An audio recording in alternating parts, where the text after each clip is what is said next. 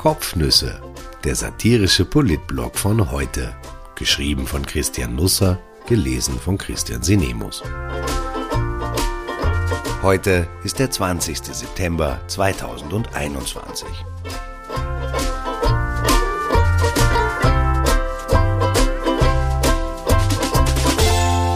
Der nächste Kanzler. Ich will Sie nicht so lange auf die Folter spannen, aber eigentlich doch. In Österreich kann man gleichzeitig verlieren und gewinnen. Es ist so wie bei Schrödingers Katze. Das Paradoxon habe ich, trotz allen Bemühens, zwar nie wirklich verstanden, aber eine diesbezügliche Erwähnung macht sich in einer Kolumne immer gut, vor allem am Beginn. Ich muss zugeben, dass auch Österreich für mich immer rätselhafter wird, je mehr ich in das Land eintauche. Vielleicht treffe ich die Katze vom Schrödinger einmal, dann kann ich sie fragen, wie sie das wuppt. Manchmal aber offenbart sich das Land in einer Klarheit, die verstörend ist. Im Sommer entführte uns der ORF auf das Dach des Wiener Museumsquartiers, um dort die traditionellen Politikerinterviews abzuhalten, meist bei schlechtem Wetter. Nur als der Kanzler kam, war der Himmel fast wolkenlos. Ich vermute, die Sonne hat sich mit ihren beiden Unterarmen am Horizont ganz fest von den Bergen abgedrückt, um ja noch einen Blick auf Sebastian Kurz erhaschen zu können, den jeder sehen will, im Himmel und auf Erden. Aber es passierte ein Malheur. Die ÖVP hatte im Vorfeld alles unternommen, um Kurz möglichst viele Zuschauer zuzutreiben. Den meisten Medienhäusern wurde vorab verraten, was der Kanzler am Abend auf die noch nicht gestellten Fragen zu antworten gedenke. Das sollte Reklame für die Show machen. Am nächsten Tag aber stellte sich dann heraus, dass alles Zutun erfolglos war. FPÖ-Parteichef Herbert Kickl hatte 2 Wochen davor mehr Zuschauer vor dem Bildschirm gelockt als der Kanzler bei seinem Auftritt. Der ORF wies Kurz 890.000 Seher aus, Kickl aber 914.000. Das kam einem Umsturzplan gleich. Würde die ÖVP über noch weitreichendere Mittel verfügen als jetzt schon, sie hätte spätestens zu diesem Zeitpunkt in Schönbrunn einen Folterkeller eingerichtet. Die Mitarbeiterinnen und Mitarbeiter des ORF hätten es vom Königelberg aus praktischerweise nicht so weit dorthin. Sie könnten also durchaus auch in der Mittagspause vorbeischauen und sich auspeitschen lassen. Auch die Journalisten von den Magazinen und Tageszeitungen, dem Privatfernsehen, den Internetportalen und den Radiosendern könnten nach Schönbrunn gebeten werden, damit man ihnen ein paar Dehnungsübungen auf der Streckbank zeigen kann oder um mit ihnen eine Debatte über die Anwendungsmöglichkeiten von Daumenschrauben einzutreten. Chefredakteuren könnte man Backstage-Pässe zustecken, damit sie sich nicht anstellen müssen. Schönbrunn könnte zu einem neuen Kraftort werden. Der Messageman war gestern wieder urschlecht drauf, werden sich die Leute zuraunen. Bis zur Gloriette hinauf hat man die Schmerzensschreie gehört. Wunderbar. Es werden sich Warteschlangen bilden, man müsste Terminlisten errichten wie Abschlagzeiten beim Golfen. Abschlagzeiten, das passt ohnehin besser zu einer strengen Kammer als zum Sport. Ich höre jedenfalls schon die ersten unter den Wartenden rufen, könnte man vielleicht einen zweiten Folterkeller aufmachen? Ordner werden Reibereien zu unterbinden haben. Meine Herrschaften, bitte nicht drängeln, es sind genug Schläge für alle da. Die Ängstlichen werden sich beim Anstellen Rabattmarkerln auf die Arme und Beine kleben, damit sie 25% weniger Hiebe auf ihre Lieblingskörperteile bekommen. Statt in die Clubs von Martin Ho geht die Mediengesellschaft bald zum Messageman, um sich herrichten zu lassen. Hubert Patterer, Chefredakteur der Kleinen Zeitung, hat dieser Tage eine erste Anbahnung in diese Richtung erlebt. Das Coverbild seines Blattes, das die verwirrenden neuen Corona-Maßnahmen der Regierung optisch als Labyrinth auflöste, traf nicht ganz den Geschmack der ÖVP, wenn man das so salopp ausdrücken mag. Patterer bekam ein paar eher säuerliche SMS. Es wurde ihm nicht mit Teerung und Federung gedroht, aber jeder Folterknecht, das lehrt die Geschichte, fängt einmal klein an. Doch es geschah ein Wunder. Die Sonne hatte sich nicht umsonst vom Bergrücken abgedrückt. Vorige Woche nahm sich der ORF die Quoten der Sommergespräche noch einmal zur Brust. Ein Routinevorgang, sagt die Pressestelle. Es fand eine endgültige Gewichtung statt. Alle, die sich die Sendung bis zu 7 Tage nach Erstausstrahlung angeschaut hatten, etwa via Festplattenrekorder, wurden nunmehr einbezogen. Und siehe da, Sebastian Kurz kam nun im Schnitt auf 944.000 Zuschauer, um 54.000 mehr als eine Woche zuvor. Herbert Kickl blieb auf seinen 914.000 Sehern picken. Shit happens. Das Interview mit dem Kanzler war mit einem Mal das erfolgreichste Sommergespräch 2021. Es hatte den besten Marktanteil und die beste Benotung. Es war überhaupt das Sommergespräch mit der zweithöchsten Zuschauerzahl seit Start des Formats 1994. Zweiter zu werden, stellt in diesem Fall für Kurz kein Problem dar. Im Gegenteil, es schmückt, denn er belegt auch den ersten Platz. 2017 erreichte er mit seinem Sommergespräch 1.073.000 Zuschauer. Ich meine, die Vorarbeiten für den Folterkeller in Schönbrunn können trotzdem gestartet werden. Der Zeitdruck erscheint nun aber nicht mehr so groß. Das dürfte sich am kommenden Wochenende ändern, denn da wählt Oberösterreich und die Deutung der Ergebnisse könnte durchaus zu einigen Einladungen in den Folterkeller führen. In den vergangenen Jahren schaffte es die ÖVP bei allen Wahlen zu wachsen, bei einigen sogar sehr deutlich. Sie hat die Europawahl gewonnen und 2 Nationalratswahlen. Man muss mit Prognosen sehr vorsichtig sein, aber in Oberösterreich könnte der Zug zum Stoppen gebracht werden. In der letzten Heute-Umfrage vor der Wahl liegt die ÖVP auf 36%. Sie kann also nicht zulegen. Dazu muss man wissen, 2015 waren die Schwarzen im Nachgang der Flüchtlingskrise um 10 Prozentpunkte abgestürzt. Den Trend diesmal nicht umzukehren, käme einer Niederlage gleich.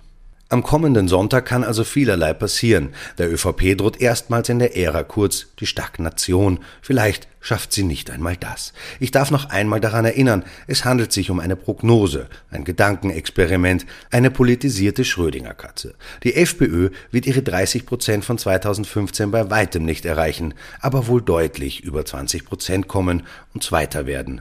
Und die Partei der Impfgegner, Menschenfreiheit, Grundrechte, (MFG), dürfte es in den Landtag schaffen. Sie zieht Publikum vom esoterischen Teil der Grünen ab, vor allem aber von der FPÖ. Das erklärt auch, warum sich Kickl bei der Impferei zuletzt noch einmal stärker radikalisiert hat. Egal wie die Wahl ausgeht, sie zeigt schon jetzt einiges überdeutlich. Das politische Match um Österreich spielt sich momentan ausschließlich im mitte-rechten Lager ab. Die SPÖ und die Grünen und die NEOS müssen jetzt stark sein, aber sie spielen derzeit keine Rolle. Sie sind Sebastian Kurz herzlich Schnurz. Er sieht nur einen Gegner und der heißt Herbert Kickl. Die ÖVP wird alles unternehmen, um ein Wiedererstarken der Freiheitlichen zu unterbinden, denn nur ein Abfluss ins Blaue kann sie ausdünnen. Es ist eine Peinlichkeit von historischer Bedeutung, dass es einer großen Partei wie der SPÖ nicht gelingt, zu einem relevanten politischen Gegner von Türkis auf Augenhöhe zu werden. Die Themen, die wichtigen und die richtigen nämlich, liegen allesamt am Silbertablett. Keine, keiner, greift zu. Im Osten Österreichs beginnt heute die 3. Schulwoche und es wird immer unübersichtlicher. Ende letzter Woche gingen den Schulen die neuen Quarantänerichtlinien zu. Die Direktionen ersticken momentan in Verordnungen und Erlässen. K1-Kontaktpersonen sind in der Klasse nun nur mehr direkte Sitznachbarn im Radius von 2 Metern. Also sie können K1-Kontaktpersonen sein, aber auch K2-Kontaktpersonen, wenn sie geimpft oder genesen sind. Sie werden also heimgeschickt oder eben nicht. Das entscheidet die Gesundheitsbehörde individuell. Wie darf man sich die Recherche vorstellen? Flexen sich die Beamten den Weg in die Klassen frei? Stürmen sie die Generalprobe der Raupe Nimmersatt? Gibt es Zeugenbefragungen im Sesselkreis? Waterboarding beim Schulschwimmen? Nach 5 Tagen können sich Schülerinnen und Schüler freitesten lassen, Lehrer aber nicht. Vielleicht, aber doch. In den Richtlinien kommen Lehrer nicht wirklich vor. Das Ministerium sagte mir aber, sie seien analog zu den Schülern zu betrachten. Auch hier entscheidet die jeweilige Gesundheitsbehörde, was dazu führt, dass in mehreren Wiener Schulen die Faustregel eingeführt wurde: Freitesten für Kinder nach 5 Tagen, für Lehrerinnen nach 10 Tagen. Der Unterricht könnte interessant ausfallen, Kinder da, Lehrer nicht. Ein neues Gefühl der Freiheit erwacht. Häufiger fehlen aber momentan nicht die Lehrer, sondern die Schüler. Denn ungewöhnlich früh hat die Schnupfenzeit begonnen und das führt dazu, dass es schon letzte Woche Klassen gab, in denen die Hälfte der Kinder nicht da war, weil es die Schulen den Eltern so empfohlen hatten. Heimunterricht ist für die Kinder nicht vorgesehen, auch nicht für die in Corona-Quarantäne geschickten Buben und Mädchen. In den 1,5 Jahren Pandemie war für die Vorbereitung auf Hybridlehre keine Zeit. Es wäre langsam nötig, über den Stoff für das Schuljahr nachzudenken. Ich deute einmal zart an, das volle Programm wird nicht durchzuziehen sein, außer es ist allen Beteiligten wurscht, wie es den Kindern dabei geht. Die Regierung macht sich indes in die Welt auf. Die neue Diaspora hat fast alle Mitglieder erfasst. Ich gönne die Reisen jedem und jeder. Die meisten Ministerinnen und Minister sind ja noch sehr jung, da will man die Welt sehen. Ich habe allerdings einen Einwand.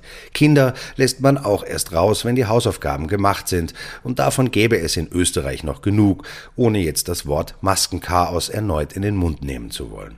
Heute fliegt der Kanzler zur UNO nach New York. Und das sorgt für ein weiteres Paradoxon in Österreich. Kurz ist bis Samstag im Ausland. Er wird vom Vizekanzler vertreten. Gestern schon hob der Bundespräsident ab. Auch er reist zur UNO nach New York. Und auch er wird laut Verfassung bei Abwesenheit bis zu 20 Tagen vom Vizekanzler vertreten.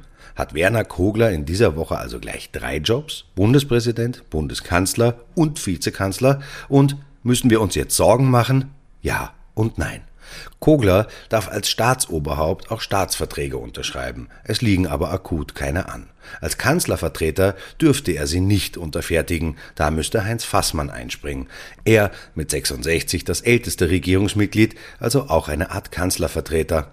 Was nicht geht, dass Bundespräsident Kogler auf eigenen Antrag hin den Nationalrat auflöst und Neuwahlen auslöst.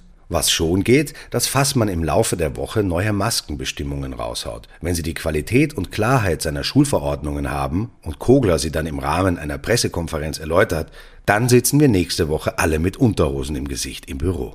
Stellt sich die Frage, was wurde aus Wolfgang Mückstein? Anfang September sagte der Gesundheitsminister, er weiß, was zu tun sei, sagte es aber nicht. Jetzt kann man nicht sagen, ob er was weiß, weil er nichts mehr sagt. Nicht einmal, ob er etwas weiß, was er nicht sagen kann. Ich wünsche einen wunderbaren Start in die neue Woche. Die alte wird kaum zu übertreffen sein. Andreas Gabalier schaffte in aller Stille die Erstbesteigung des Großglockners. Das Gipfelkreuz fotografierte ein Selfie mit ihm. Vielleicht war es auch umgekehrt.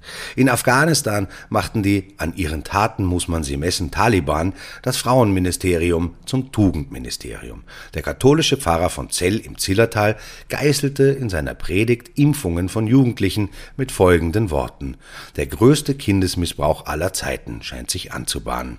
Der Papst sieht das irgendwie anders. Und in Österreich empfahl die Pensionskommission eine Pensionserhöhung in bestimmter Größenordnung. Die Regierung pfiff drauf und legte selber fest, was es mehr gibt. Wie immer. Irgendwie ist Journalismus in Österreich ein schöner Beruf. Man kann jedes Jahr dieselben Geschichten erzählen, meist sogar ohne Folter.